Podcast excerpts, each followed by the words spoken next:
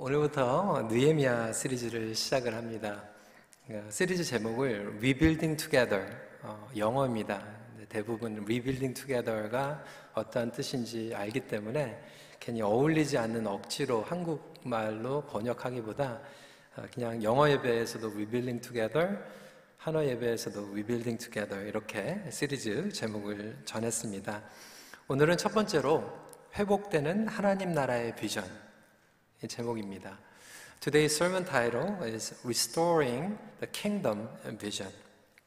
하나님 나라의 비전은 삶의 무너진 영역들을 회복시키는 능력입니다. God's kingdom vision has power to restore the ruins in our lives. 코로나 팬데믹으로 인하여서 지난 3년 동안 많은 영역들이 무너졌습니다. 어, 교회들도 많이 힘들고요. 우리 노예 안에서도 어, 몇몇 교회들이 아주 고전을 하고 또 문을 닫은 어, 그러한 교회들이 있습니다. 5월 달에 LA를 방문을 했는데 어, 한국 외에 어, LA야말로 한인 교회들이 가장 많이 있는 곳입니다. 충격적인 소식을 들었는데요. LA 한인타운에만 100개 이상의 교회가 팬데믹 때 문을 닫았습니다. 성도들이 교회를 잃고 목회자들이 떠나게 된 것이죠. 어, 북미의 3분의 1 교회가 위태롭다라고 하는 그 팬데믹의 보고 상황을 신문으로 접하셨을 것입니다. 어, 교회들이 힘들다 보니까 선교지도 힘듭니다. 음, 한국에 파송한 선교사님들의 반 이상이 지금 한국에 돌아와 있습니다. 선교지에서 선교를 하지 못하고 선교비가 끊기고 그리고 이제 다 온라인으로 복음을 전하는 추세로 바뀌다 보니까 어, 많은 베테랑 선교사님들이 그냥 본부에 있는 거예요. 물론 본부에서 할 일도 있겠지만 모든 선교사님들이 다 본부에 나와 있다라면 그것도 문제이겠죠. 교육의 부분들도 많이 무너져 있습니다. 어, 팬데믹 시작할 때 대학교에 들어갔던 청년들이요. 이제 4학년 졸업을 합니다. 그러니까 3년 동안 클래스를 가지는 못한 거예요. 물론 온라인으로 이론적인 것들은 배웠지만 교수와 학생들과 교제가 없었고 그리고 field education을 하지 못하다 보니까 대학 졸업장을 받는데 어, 정말 앞으로 어떻게 인생을 살아가야 될까 고민하는 대학생들, 청년들이 많이 있습니다. 비즈니스가 무너졌고요. 물가가 무너지고 있고 환율이 무너지고 있습니다. 한국에서 뼈 빠지게 돈 벌어서 미국에 그리고 캐나다에 돈을 붙이고 있는 가장들 그리고 가정들은 지금 위기 가운데에서 살아가고 있죠. 경제적인 것뿐만이 아닙니다. 관계들도 마찬가지예요. 코로나 때 어, 오히려 가정이 가까워진 가정도 있지만 어, 반 이상의 가정은 부부 관계로 갈등 가운데 있습니다. 자녀들과 소통이 무너지고 관계가 무너져 있는 것이죠.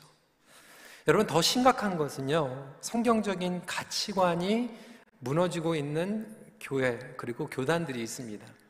PCUS의 미국 어, 남장로교에 이어서 캐나다 장로교도 지금 동성 목사 안수로 인하여서 분열과 또 어려운 가운데에서 있습니다. 말씀의 권위, 성경적인 가치관을 가지고 시작했던 단체들 그리고 교단들이 흔들리고 있는 것이죠. 저와 여러분들의 개인적인 삶 가운데에서도 마찬가지입니다. 어, 예배가 무너지고 기도가 무너지고 예전에 기도하기 위해서 교회에 열심히 모였던 교회 성도들 심지어는 교회 리더십마저도 이제는 온라인으로 드리는 것이 너무나도 편해지다 보니까 교회 공동체의 예배와 또 기도를 세우는데 많은 부분들이 무너져 있는 것이 사실입니다. 그런 의미에서 니에미아 시리즈를 통해 Rebuilding Together 이 말씀을 함께 나누고자 합니다. 그 당시에 이 니에미아의 주제는 분명했습니다. 하나님의 도시, 하나님의 성전, 예루살렘이 무너져 있었습니다. 무엇보다도 하나님의 공동체가 무너져 있었습니다.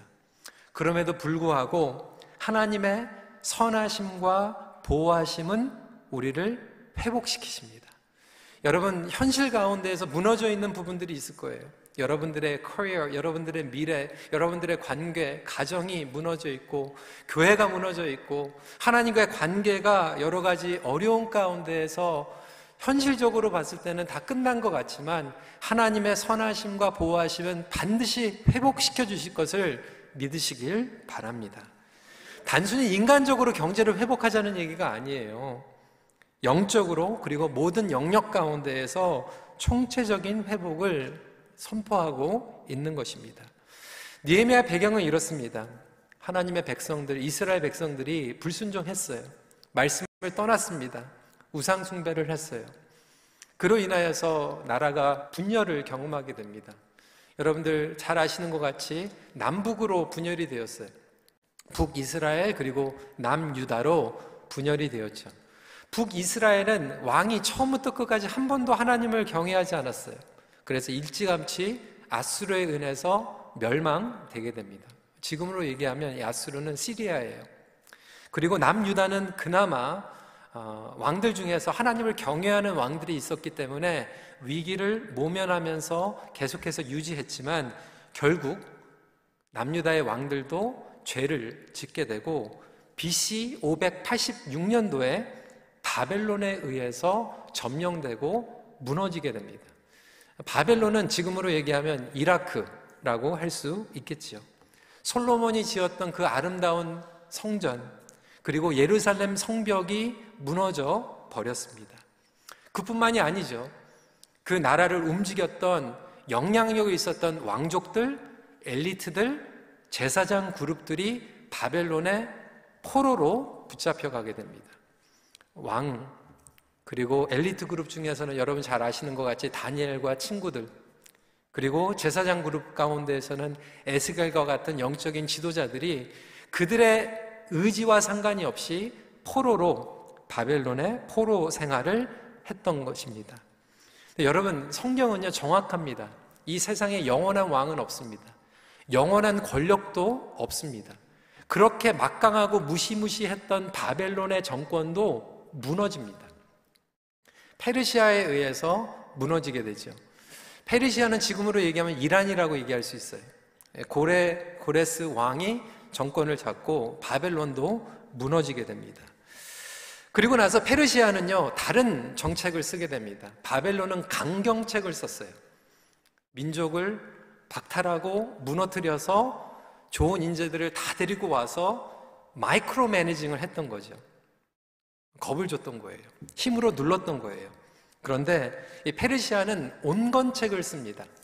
적당하게 자유를 주고 타협하면서 돌려보내고 세금만 잘 내라. 그리고 배반하지만 말아라. 라고 온건책을 쓰게 됩니다. 이때 포로로 붙잡혀 왔던 유대 백성들에게 이야기를 하죠. You are free. 집으로 돌아가도 됩니다. 그렇게 어, 칙령을 받았는데도 불구하고 대부분의 유대인들은 예루살렘 땅으로 돌아가지 않습니다. 왜 안 돌아갔을까요? 궁금하지 않으세요? 이미 땅을 떠난 지 70년이 넘었어요. 여러분, 우리 캐나다에서 이민 생활 하신 분 중에서 이번에 시니어 출 가니까 50년 동안 이민 오셔가지고 한 번도 안 가보신 분도 계시더라고요. 근데 50년이 넘어서 70년이 됐어요. 여러분 자녀가 여기서 태어나서 결혼하고 또 손주까지 태어났어요. 갑자기 추르도 수상이 여러분 한국으로 돌아가도 됩니다라고 하면 돌아가시겠습니까? 아마 안 돌아갈 거예요. 왕족들만 돌아갔어요. 가도 별 볼 일이 없었어요. 그리고 예루살렘에 돌아가도 모든 것들이 무너져 있었어요. 지금 뭐 복수국적, 다시 뭐 이중국적, 한국이 잘 사니까 그렇게 얘기하지. 만약에 한국이 정말로 못 살고 어려웠으면 돌아가기 힘듭니다. 그 당시에 유대인들이 그랬던 거예요.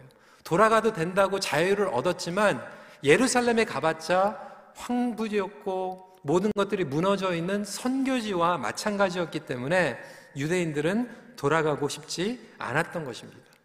그럼에도 불구하고 오늘 말씀을 보면 니에미야 BC 445년도에 그들의 민족과 사람들에게 도전을 주고 예루살렘으로 돌아갑니다.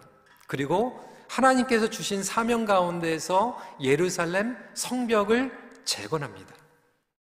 그렇다면 우리는 질문을 해야 될 거예요. 무엇이 느에미아와 하나님의 백성들을 다시 모리베이트 했는가?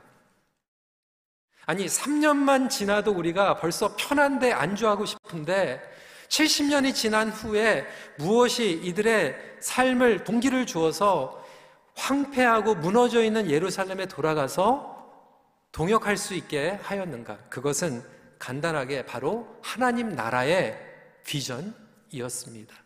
하나님 나라의 열망이었습니다. 저와 여러분들에게 다시 한번 회복돼야 되는 것은 바로 이 하나님 나라의 비전인 것이죠. 그렇다면 하나님 나라의 비전은 무엇일까요? 피상적인 것이 아닙니다. 뭐 하늘 위에 구름 떠가는 것처럼 그렇게 기도하는 것이 아니죠. 그렇다면 구체적으로 오늘 비전에 대해서 나눌 텐데요. 첫 번째로 비전은 거룩한 관심과 갈망으로 시작 됩니다. A vision begins as a godly concern and desire. 여러분 누구에게나 모두 마음 깊은 곳에 있는 관심과 갈망이 있습니다. 여기서 말하는 관심은요, 그냥 내가 interest 하다, 흥미로워한다, 취미생활한다, 이 정도가 아니라 정말 내 마음 가운데에서 열망하고 있는 deep concern을 이야기하고 있습니다. 여러분들이 매일 생각하고 있는 거예요. 여러분들이 마음 가운데 품고 있는 거예요. 기도할 때마다 올려드리는 거예요. 누구에게나 이러한 concern과 desire가 있습니다.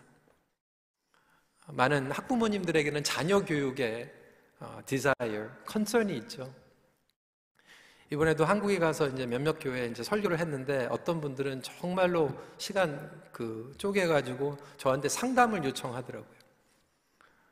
목사님, 캐나다에 가면 애들이 어떻게 공부할 수 있어요? 이민을 가려고 하는데. 제 사촌들 중에서도 정말 한 달에 뭐 강남, 뭐 대치동, 뭐 도곡동 뭐 이런 데는 장난이 아니에요. 아이들한테 사교육비로 학원에 보낸다고 둘 키우면요. 한 달에 500만 원씩 씁니다. 영어 배우겠다고. 그리고 고등학교 때는 또 제주도로 보냅니다. 국제학교로 보내요. SAT 봅니다. 그러고 나서 이제 결국 어, 토론토에 대학교 보내고 어, 뉴욕에 NYU 이렇게 보냅니다. 그러니까 여러분 캐나다에서 대학 자녀 보냈으면 여러분 한 달에 500만 원 번 거예요. 그렇게 생각하시면 돼요. 정들고 안정된 삶을 지루하고 낯선 이곳까지 온 우리 부모님들 많이 계시죠.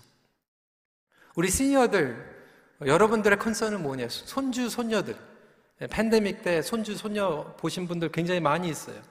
그러다 보니까 교회 직분을 가지고 있는데도 손주, 손녀 안전 때문에 코로나 걸릴까봐 예배도 못 나오잖아요. 평생 주일 성수했던 분들이 손주, 손녀 태어나니까요.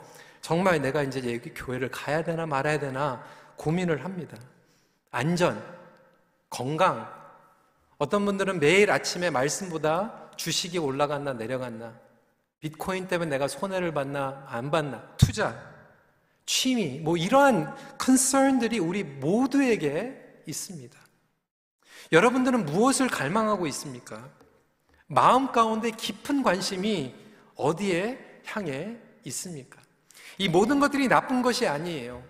하지만 하나님께서 우리에게 주신 갈망과 관심이 있는데도 나의 이 세상적인 컨설이 그것을 오버테이크해서 그 자리를 차지하고 있다라면 혹시 저와 여러분들이 지금 영적으로 무너져 있는 것은 아닐까요?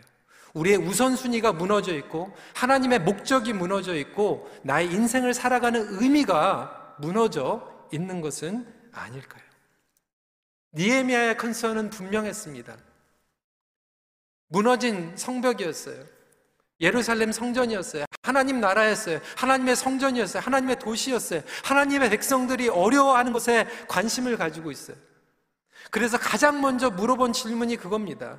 2절 말씀에 내 형제들 가운데 하나인 하나니가 두어 사람과 함께 유다에서 내게 이르렀기로 내가 그 사로잡힘을 면하고 남아있는 유다와 예루살렘 사람들의 형편을 물은즉 concerning the people of God, concerning the temple of God, concerning the glory of God, concerning the honor of God. 이거에 컨선을 가지고 있었다라고 하는 거예요. 그래서 그의 형제인 하나니가 예루살렘에서 돌아왔을 때 그 형편이 너무나도 궁금해서 먼저 물어보는 거예요. 3절에 이런 보고를 듣습니다.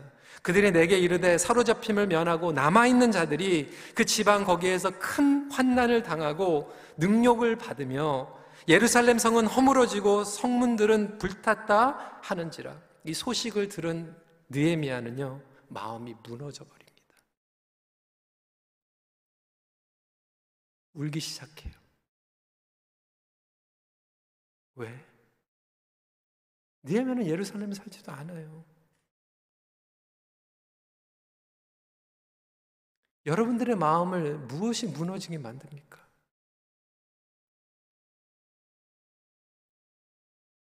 무엇이 지금 여러분들을 부르짖게 만듭니까?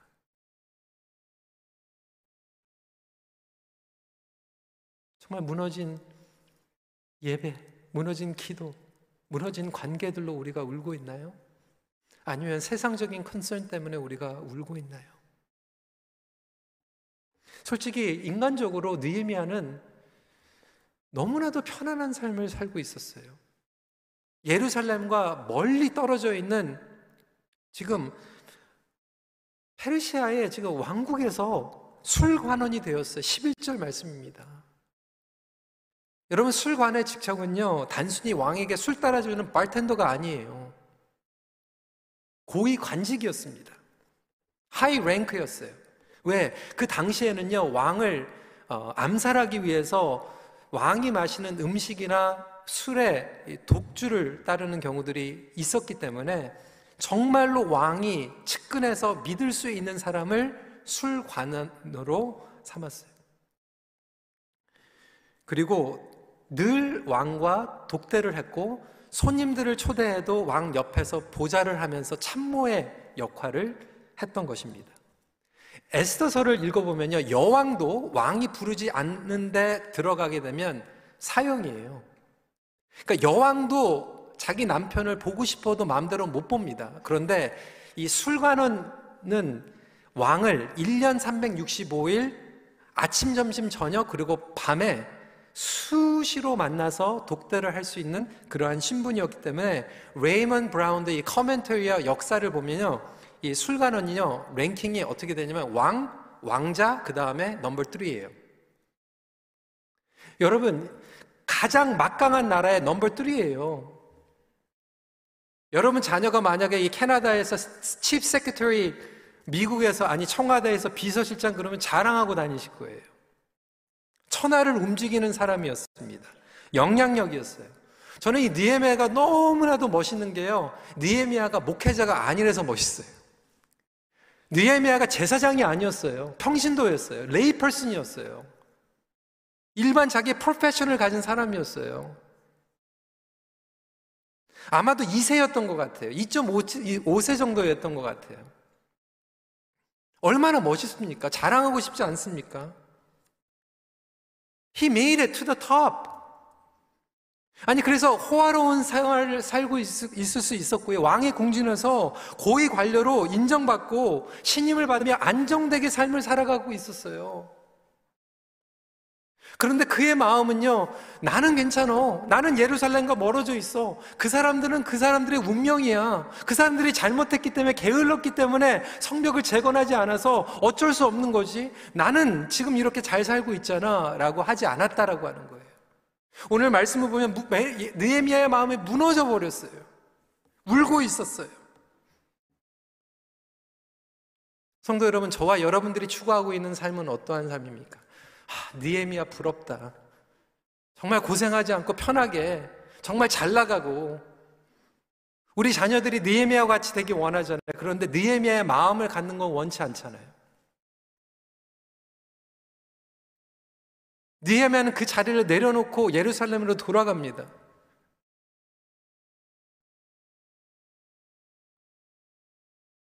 하지만 우리는 그걸 원하지 않아요. 우리 자녀들이 니에미아 같이 메이크 되는 것은 원하지만 그것을 내려놓고 하나님의 사명을 따라가는 것은 원치 않잖아요. 마치 복음서에 보면 예수를 따르지 못하는 부자 청년을 부러워하잖아요.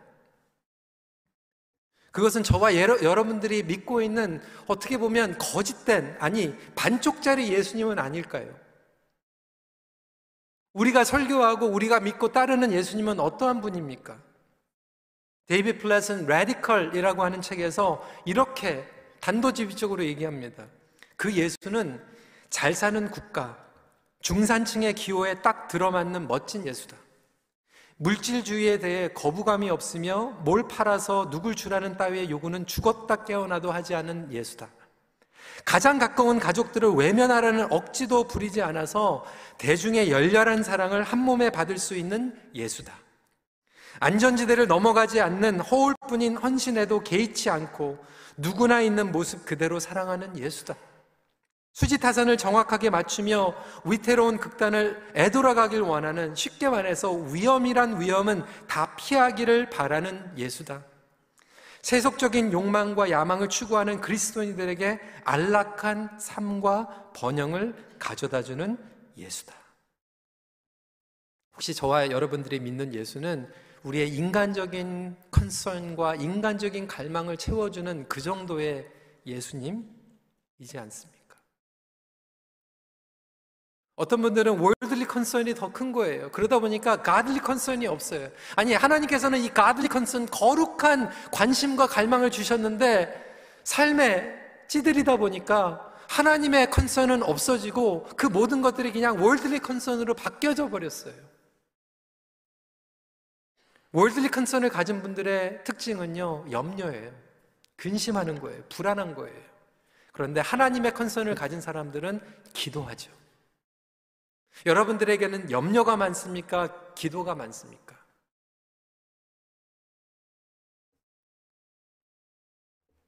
사절 말씀에 내가 이 말을 듣고 앉아서 울고 수일 동안 슬퍼하며 하늘의 하나님 앞에서 금식하며 기도하며 무엇이 저와 여러분들을 위하여서 지금 기도하게 만들고 있습니까? 무엇이 저와 여러분들에게 지금 금식하게 만들고 있습니까? 우리가 아파하는 것 때문에 우리는 기도합니다. 아파하는 것 때문에 금식합니다. 이것을 우리는 열정이라고 얘기해요. 패션이라고 얘기합니다. 우리 지난주에 배정 목사님께서 토요 예배 설교하셨죠. 여러분, 이 패션이라고 하는 언어의 뿌리, 라틴어는 패시오입니다. 근데 패시오의 직역은 뭐냐면 고통, 고난이에요. 아픔. 근데 이 아픔, 고통과 고난을 하나님께 쏟아부을 때 하나님께서는 이것을 파시오가 아니라 패션으로 만들어주세요. 열정으로 만들어주세요. 많은 1세 분들이 저에게 그렇게 얘기해요. 목사님, 2세들 열정이 없어요. 우리 애들 좀 뭔가 열정이 없는 것 같아요. 여러분, 왜 우리 자녀들이, 젊은 세대들이 열정이 없는가 한번 생각해 보세요. 고난을 못 받게 우리가 다 스포일 시켰어요. 고난을 경험한 적 없으니까 패션이 안 생기는 거예요. 모든 걸 다 해줘 버리니까 다 포, 프로텍션 해줘 버리니까 고난을 겪지 않았으니까 편하잖아요. 그러니까 열정이 안 생기죠. 우리 어르신들 전쟁을 겪었기 때문에 얼마나 열정이 있습니까? 아픔이 있잖아요. 물론 우리 자녀들에게도 패션이 있을 수 있죠. 그리고 그런 패션이 생긴 자녀들도 많이 있어요. 감사하죠. 저는 고등학교 때 우리 가족이 처음으로 이제 교회를 다니기 시작하면서 그 교회가 너무나도 행복했어요. 근데 교회가 분열이 되었습니다. 고통스러웠어요. 제가 LA에서 처음 전도사로 섬겼던 교회가 교회가 분열을 경험했어요. 가리켰던 학생 반이 교회를 이제 나오지 못하게 되는 거죠. 고통이었어요. 저에게는 열정이 생겼습니다. 하나님, 건강한 교회를 세우게 해주세요. 1세와 2세가 소통 가운데서 어려운 데서 2세 교회가 밖에 나간 아픔을 경험했어요. 저에게는 열정이 생겼어요. 하나님, 1세와 2세, 3세, 그리고 다민족이 보고만 해서 하나가 되는 교회가 해주세요. 직분자들이 선교하지 않고 하나님께서 주신 사명을 섬기지 않고 싸우는 것들을 봤을 때 그 고통이 열정이 될 수 있는 거죠. 어떤 분들은 상담에 대한 열정이 생겼어요. 왜? 깨어진 가정을 통해서 아픔을 경험했기 때문에 상담에 대한 비전과 갈망이 생기는 거죠. 어떤 분들은 선교에 가가지고 열정이 있었는데 가니까 프로페션이 없는 거예요. 그래서 전문인 사역을 해야 되겠다. 비즈니스 선교를 해야 되겠다라고 하는 열정이 생긴 거예요. 여러분들에게 준 고통은 무엇입니까? 여러분 그것을 가지고요. 다른 사람들에게 원망을 하면요. 결국 그것은 강팍한 마음이 되고요. 하나님께 가지고 가면 그것은 열정으로 될 줄 믿으시길 바랍니다. 그러니까 여러분들의 컨설과 여러분들의 디자이를 주님 앞에 가지고 나오세요. 니에미아는 지금 그 갈망과 관심과 열정을 가지고 주님 앞에 기도로 쏟아놓고 있어요. 여러분들의 기도는 여러분의 관심과 갈망을 그대로 드러내 주는 거예요. 지난주에 말씀을 드렸죠. 우리의 기도의 내용이 무엇입니까? 감사보다는 해달라 해달라는 거잖아요. 그러면 해달라고 하는 그 기도 제목 중에 하나님의 컨선이 더 많이 있습니까? 여러분의 컨선이 더 많이 있습니까? 영적인 성장이라고 하는 것은 우리의 컨선을 가지고 나갔다가 그것이 점점 하나님의 컨선으로 변하게 되는 것이 영적인 성장과 성숙이에요. 니에미아는요 현실적으로 불가능하지만 하나님께 쏟아붓습니다. 그는 그냥 기도하지 않았어요. 하나님의 말씀을 붙잡고 기도합니다. 8절과 9절이에요. 만일 너희가 범죄하면 내가 너희를 여러 나라 가운데 흩을 것이요 만일 내게로 돌아와 내 계명을 지켜 행하면 너희 쫓긴 자가 하늘 끝에 있을지라도 내가 거기서부터 그들을 모아 내 이름을 두려고 택한 곳에 돌아오게 하리라 하신 말씀을 이제 청하건대 기억하옵소서. 니에미아는 분명하게 믿었던 거예요. 부르짖었던 거예요. 하나님, 예루살렘을 보니까 형편없습니다. 무너졌습니다. 끝났습니다. 폐허가 됐습니다. 현실을 보니까 정말로 깜깜합니다. 그런데 하나님, 하나님의 말씀은 이루어질 줄 믿습니다. 여러분, 저희 삶 가운데서 그거 아닙니까? 우리의 가정이 무너졌어요. 끝났어요. 나의 미래가 끝난 것 같아요. 이제는 나의 나이도 이제 얼마 안 남은 것 같아요. 끝나 보이는 거죠. 황폐한 거죠. 안 되는 것 같은 거예요. 현실적으로. 불가능합니다. 그때 우리가 외칠 수 있는 것은 상황 때문에 외치는 게 하나님의 말씀이 이루어질 줄 믿습니다. 나는 못하지만 하나님께서 하실 줄 믿습니다. 이렇게 부르짖을 수 있는 저와 여러분들이 되시길 간절히 기도합니다. 이게 하나님 나라의 비전이에요. 여러분 가정을 위해서 여러분 남편 믿고 자녀 믿고 기도하지 마세요. 하나님 말씀 믿고 기도하세요. 여러분 미래 누구 연줄 믿고 기도하지 마세요. 하나님께서 여러분들에게 사명을 주셨다라면 그거 붙잡고 기도하세요. 여러분이 평생 평소에 그리고 평생 가지고 있는 소원, 갈망, 기도 제목이 하나님의 사명과 목적과 어떠한 관계가 있는가? 다시 한번 생각해 보는 오늘 복된 주일이 되길 바랍니다. 두 번째 포인트입니다. 비전은 이 관심이 부르심으로 연결될 때 현실화됩니다. Vision becomes real when concern turns into calling.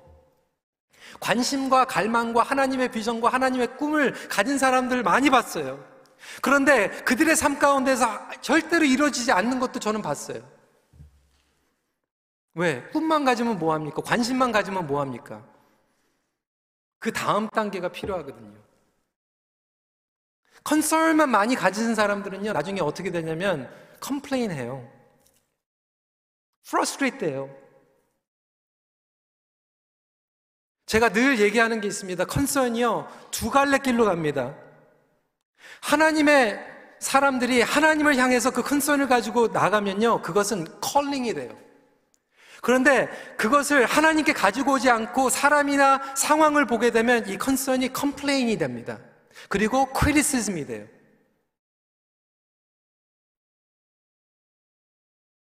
하나님께서 주신 문제가요, 하나님께 가지고 가면 holy burden이 거룩한 부담이 되는데 그것을 사람과 상황에게 자꾸 손가락을 돌리면 그것은 blaming이 되는 거예요. 그러니까 성도들 안에서도요, 두 갈래가 갈리는 거죠. holy burden으로 받아들이는 성도들이 있고 blame으로 받아들이는 성도가 있고요. holy calling으로 받아들이는 성도들이 있고 criticizing, complaining으로 받아들이는 성도들이 있는 거예요. 여러분 가정에서도요. 문제가 없는 가정 없습니다. 여러분 자녀들 사실 지금 이 세상적인 가치관 가운데서 크고 있어요. 그럼 여러분들 부모님들은 이렇게 얘기할 수 있을 거예요. 아, 우리 주일학교 선생이 뭘 이렇게 잘못하고 있는 거 아닌가? complain 할 수 있고, criticize 할 수 있어요. 근데 어떤 부모님들은 아, 우리 애들이 많이 나가봤자 금요일 날 2시간, 주일 날 2시간밖에 못 나가는데 내가 그래도 우리 자녀랑 시간을 더 많이 보내는구나. 내가 자녀들과 말씀을 좀 나눠야 되겠다. holy calling으로 받아들이시는 분들이 있어요. 제가 이번에 안식년 갔다가 보고를 들으니까 주일학교에 이번에 최연장 주일학교 선생님이 헌신을 하셨어요. 심상원 장로님이 교사로 할아버지가 가만 보니까 지금 아이들이 지금 교회 나와야 되는 거예요. 교회 와가지고 애들을 가르쳐야 되는데 선생이 모자라니까 우리 원로 은퇴 장로님이 왜 선생이 이렇게 없어 criticize해서 complain 할 수 있고요. holy calling으로 받아들일 수 있는 거예요. 목장에서 부족할 때 여러분 완벽한 교회 없습니다. blame 할 수 있고요. 아니면 내가 holy burden으로 받아들일 수 있어요. 여러분들은 평소에 어떻게 살아가십니까? criticize하고 complain 하면서 살아가고 있습니까? holy calling으로, holy burden으로 받아들이면서 살아가고 계십니까? 니에미아의 위대한 것은요, 여러분, 그 예루살렘 사는 사람들이 알아서 좀 하지. 자기네 성전이고 자기네 성벽인데 뭐 하고 있는 거야? 참 답답하네. 이렇게 얘기하지 않고요. 여러분 기도를 하는데 어떻게 기도하는지 아세요? 6절에 나와 내 아버지의 집이 범죄하여. 뭐, 뭐 이렇게 느헤미야가 잘못했어요? 느헤미야가 잘못한 게 아니에요. 느헤미야가 잘못해가지고 나라가 망한 게 아니에요. 느헤미야가 잘못해가지고 성벽이 무너진 것도 아니에요. 그런데 여러분 니에미아가 기도는요. 하나님 저 사람들이 범죄해서 이렇게 기도한 게 아니라 나와 내 아버지의 집이 범죄했다라고 기도하고 있어요. 하나님 내가 부족해서 하나님 내가 죄를 져서 내가 하나님의 은혜를 떠나서 하나님께 부르짖는 비전이죠. 여러분들의 컨설이 컬링이 되시길 주님의 이름을 축원합니다. 블레이밍을 하는 게 아니라 버든으로 받아들이시길 주님의 이름으로 축원합니다. 하나님은 우리를 향한 관심과 사랑 가지고 계세요. 갈망 가지고 계세요. 안타까워하셨어요. 근데 거기서 안, 머물지 않으셨어요. 예수 그리스도를 이 땅에 보내셨어요. 그것이 예수님의 부르심입니다. 하나님 나라의 회복과 성취는요, 관심으로 끝나지 않아요. 관망으로 끝나지 않아요. 부르심까지 가야지만 현실화되고 구체화가 되는 거예요. 여러분 꿈꾸는 사람 많습니다. 비전 있는 사람 없음 많이 있어요. 그런데 그것으로 끝나는 게 아니라 여러분들에게 어떠한 부르심인가? 무너진 영역, 못마땅하고 마음에 들지 않는 것, 부족한 것, 연약한 것, 불편한 것. 하나님의 사람들은요, 거기에 머물지 않고 부르심으로 받아들여서 뭔가 하나씩 하는 거죠. 부르심으로 성화시켜 나아갑니다. 그래서 하나님의 마음과 우리의 마음이 가까워질 때 그 갈망이 성화되면서 현실화되는 거예요. 여러분, 기도의 자리가 무너져 있다. 그냥 안타까워하지 마세요. 여러분, 기도의 자리에 나와주세요. 제가 6개월 동안 어, 안식년 보내면서 우리 교회가 너무나도 안정적으로 성도님들 잘 지켜주셔서 감사했어요. 근데 목회팀을 통해서 그래도 이제 피드백을 받은 게다 감사한데 한 가지 아쉬운 것은 온라인으로 계속 새벽 예배를 드리다 보니까 토요일 날 이제 대면으로 새벽 예배를 드리는데도 불구하고 성도들이 잘 안 나오고 심지어는 우리 교회 리더십들도 어, 너무 편해져서 나오는 게 어려워졌다. 여러분, 안타까워하는 것을 끝나면 안 되죠. 저와 여러분들에게 어떠한 부르심을 주셨습니까? 내년도에 이제 좀 예배 캠페인을 하면 좋겠는데요. 제가 6개월 동안 딴 데에서 설교를 해도, 다른 데 예배를 드려도 저희 교회 주일 예배는 온라인으로 한 번도 안 빠졌어요. 그러면서도 이게 좀 불안한 게요. 이게 앞에 맨날 다 벼 있어. 온라인으로 보니까 텅텅 벼 있어요. 그래가지고 아 진짜 이거 뭐 성도님들 안 나오시는 건가 나중에 보면 다 나와 계세요. 2층에도 계시고 좀 많이 나오시잖아요. 근데 온라인으로 들으면 텅텅 ቢ었어. 미국에 가니까 많은 분들이 그 얘기 하더라고요. 큰빛교회는 어, 성도들이 없는 것 같다고. 아니라고, 많이 나온다고. 근데 여기 그냥 막 텅텅 비어 있는 거. 여기 침 안 튀겨요, 여러분. 여기 앉으셔도 돼요. 그래가지고 막 별의별 생각이 들더라. 기도원에 300용사를 주시옵소서. 예배 앞자리에 좀 앉는 용사들을 좀 허락해 주시옵소서. 뭐 보이기 위해서가 아니라요. 여러분, 그, 오늘 예배를 드리면서 얼마나 마음이 좀 그랬는지. 우리에게 무너져 있는 부분들. 예배뿐만이 아니에요. 여러분, 가정에서도 마찬가지고 연약한 공동체, 지체.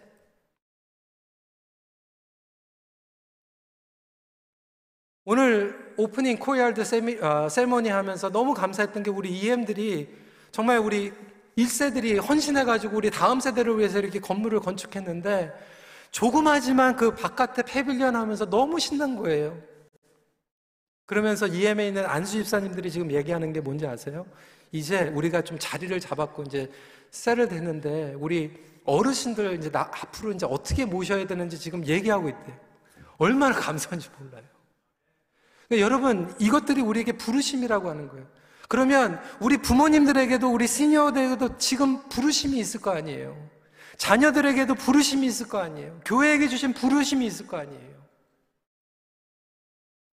그것을 어떻게 반응하고 있습니까? 앤디 스탠리는 이렇게 얘기했어요. 비전은 현실과 가능성 사이에 있는 차이 가운데, 갭 가운데 영혼의 갈망을 품고 있는 사람들에 의해서 시작된다. 하나님께서는 우리 모두에게 부르심을 주셨어요. 두 번의 부르심을 주십니다. 첫 번째 calling이 있고 두 번째 calling이 있어요. 첫 번째 calling은 저와 여러분들이 예수 그리스도를 영접할 때 born again 될 때 calling을 주십니다. 하나님의 아들로 하나님의 딸로 하나님 나라의 거룩한 백성으로 부르심을 주셔요. 하나님을 예배하고 영화롭게 하는 부르심이에요. 그런데 두 번째 calling이 있습니다.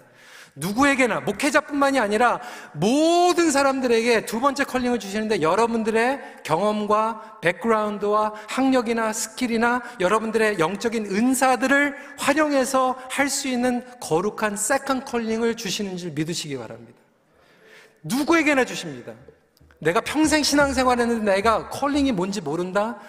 정말로 안타까운 거예요. 여러분, 지금이라도 깨달으셔야 됩니다. 어르신들에게도 calling이 있고요. 자녀들에게도 calling이 있습니다. 이거 못 찾고 살아가면 억울한 거예요. 사단이 그걸 생각하지 못하게 하는 거예요. 그냥, 아, 혼자 잘 예배 드리면 됐지. 하나님의 부르심은 누구에게나 주어진다라면 여러분들에게 주어진 이 거룩한 부르심은 무엇입니까? 여러분 complain 하고 있는 것, 여러분 blame 하고 있는 것 10중 8구는 그게 calling이에요. 다른 사람들은 괜찮은데 여러분들에게 자꾸 그게 bothering 되잖아요. 그러면 그게 calling이에요. 다른 사람들에게 문제가 안 보이는데 여러분들에게 문제가 자꾸 보이잖아요. 그러면 그거 컬링인 거예요. 그러면 그거 섬기세요. 근데 그거 안 섬기면 여러분만 괴로운 게 아니라 다 괴로운 거예요. 오늘 말씀을 마무리하면서 펀치라인은 마지막 절입니다. Now I was a cupbearer to the king. 나는 술관원이었다. 여러분, 여러분들에게는 이게 어떻게 다가오십니까? 두 가지로 다가올 수 있어요. 긍정적으로, 영적으로 받아들일 수 있죠. 내가 술관원이니까 이 술관원의 영향력을 가지고 하나님을 섬길 수 있겠다 이렇게 받아들일 수도 있고요. 부정적으로는 내가 술관원이 되기까지 지금 얼마나 지금 어렵게 왔는데 이걸 어떻게 내려놓을 수 있어? 이거 위태로우면 안 돼. 이거 지켜야지. 난 아무것도 못 해. 이렇게 받아들일 수도 있어요. 여러분들은 어떻게 받아들이십니까?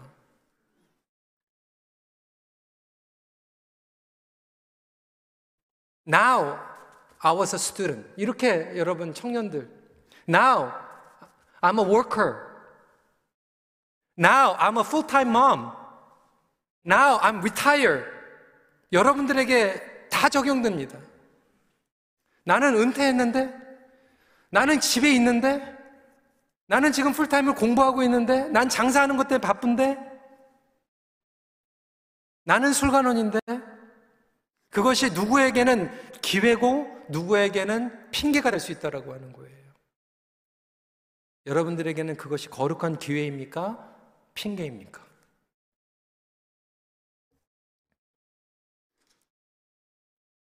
저는 이 말씀을 준비하면서 이러한 꿈이 생겼어요. 하나님, 우리 교회의 다음 세대가 정말 느에미아와 같은 세대가 되게 하여 주시옵소서. 이 캐나다 땅에서 주류 사회에서 잘 먹고 잘 살기 위한 미국 뭐 우리가 만들어낸 예수님을 믿는 그런 것으로 끝나는 게 아니라 정말 느에미아와 같이 하나님께서 주신 그 직분을 가지고 영향력을 발휘해서 정말 그들의 삶을 위하여서 통곡하면서 우는 것이 아니라 하나님 나라의 비전을 가지고 울고 하나님 나라의 비전을 위해서 열정을 가지고 나아갈 수 있는 우리 거룩한 자녀들이 되게 하여 주시옵소서. 우리 교회 시니어들이 정말 나는 리타이어 했다. 나는 그걸로 끝나는 게 아니라 정말로 내가 시니어지만 내가 위타이어지만 그걸 가지고 하나님 나에게 주신 킹덤 비전은 무엇입니까? 하나님 우리 교회에게 주신 킹덤 비전은 무엇입니까? 하나님 우리 교회에 무너져 있는 것들 때문에 내가 아파하고 무너져 있는 것 때문에 내가 내 편한 것에서 떠나서 그곳에 달려갈 수 있도록 은혜를 베풀어 주시옵소서 이렇게 다짐할 수 있는 저와 여러분들이 되시길 간절히 기도합니다. 말씀을 마칩니다.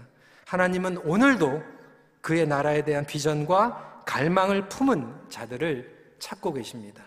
God is still looking for those who are seeking after kingdom vision and desire.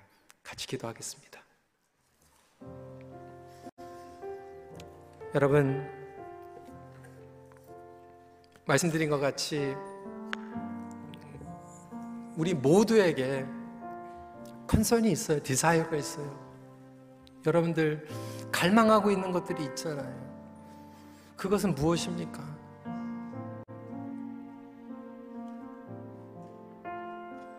혹시 하나님께서 주신 그 concern 가지고 시작했지만 살다 보니 그 하나님께서 주신 관심과 갈망보다는 이제 인간적인 관심과 갈망이 그 모든 것들을 다 빼앗아가고 거기에 에너지를 소비하며 달려가고 있지는 않습니까? 무엇이 여러분의 마음을 아프게 하고 있습니까? 혹시 하나님의 비전과 목적과 사명과 예배와 하나님과의 관계에서 그것이 좀 멀어져 있다라면 이 시간 다시 좀 기도했으면 좋겠어요. 하나님, 주님과 가까워지게 해주세요. 주님의 마음을 갖게 해주세요. 다시 하나님의 마음이 나의 마음이 되게 해주세요. 하나님의 갈망과 관심이 나의 관심이 되게 해주세요. 하나님 제가 criticize 했습니다. blame 했어요. 나의 가정을 blame했고 상황을 blame했고 교회 와도 그냥 원망하고 탓했습니다. 불평했습니다. 하지만 하나님 그것이 성화되어서 이제 하나님의 부르심으로 하나님의 거룩한 부담이 되게 하여 주셔서 내가 할 수 있는 것은 많이 없을지라도 기도하게 해 주시고 주님 그곳에 가서 내가 조금이라도 도움이 되게 해 주세요. 우리 이 시간에 하나님 앞에 간절한 마음으로 기도하길 원하고요. 특별히 우리 자녀를 가지신 부모님들, 우리 할아버지, 할머니들, 우리 다음 세대들을 위해서 좀 기도했으면 좋겠고, 오늘 교사 임명식이 있습니다. 우리 교육부를 위해서 기도해 주세요. 자녀가 없는 분들도 기도해 주세요. 하나님, 우리 교회의 새싹들이 니에미아 같은 에스더와 같이 정말 하나님께서 주시는 열망과 열정을 가지고 하나님 나라의 빛을 발하는 자녀들이 되게 하여 주시옵소서 우리 시간에 간절한 마음으로 기도하는 시간 갖도록 하겠습니다. 기도하시겠습니다.